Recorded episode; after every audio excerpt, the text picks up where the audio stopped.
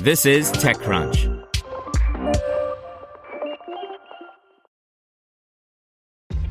This episode is brought to you by ShipStation.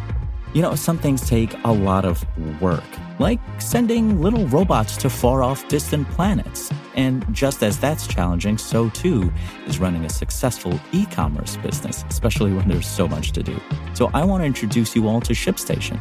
Now, I love using ShipStation because of its easy-to-use dashboard, which makes managing orders and printing labels a breeze and super smooth. Oh, and the customer service is just out of this world.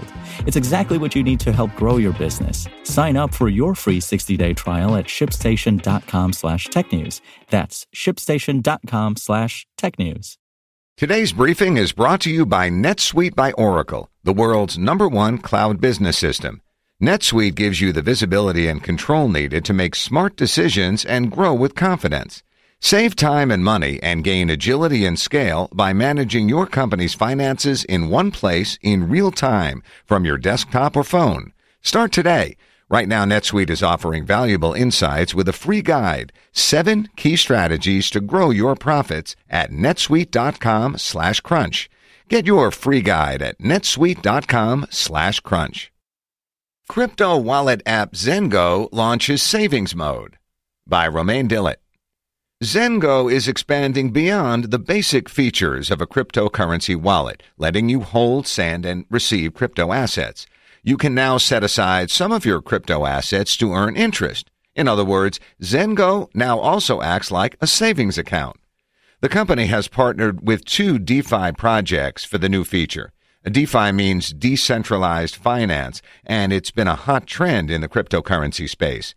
DeFi projects are the blockchain equivalent of traditional financial products. For instance, you can lend and borrow money, invest in derivative assets, and more. If you want to learn more about DeFi, you can check out an article I wrote on the subject at TechCrunch.com. But let's come back to ZenGo. When you have crypto assets in your ZenGo wallet, you can now open the Savings tab, pick an asset, such as DAI, and select what percentage of your holdings you want to set aside. After that, all you have to do is wait. You get an overview of your savings accounts, quote-unquote, at any time. This way you can see your total earned interests. Interests are automatically reinvested over time. You can move your money from those DeFi projects back to your wallet whenever you want. Behind the scene, ZenGo uses the Compound protocol, a lending DeFi project. It works a bit like Lending Club, but on the blockchain.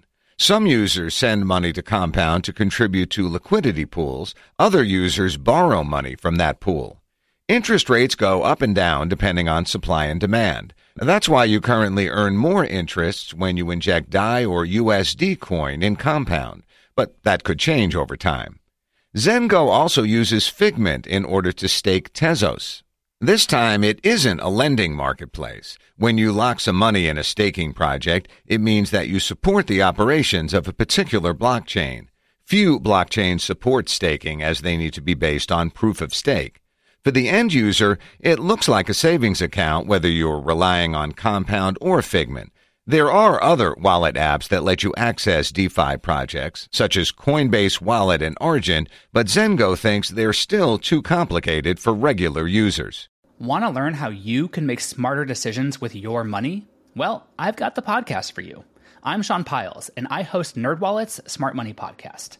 Our show features our team of nerds, personal finance experts in credit cards, banking, investing, and more. And they'll help you make the most of your money while cutting through the clutter and misinformation in today's world of personal finance. You'll get clarity on strategies to help you build your wealth, invest wisely, shop for financial products, and plan for major life events. Listen to NerdWallet's Smart Money Podcast wherever you get your podcasts.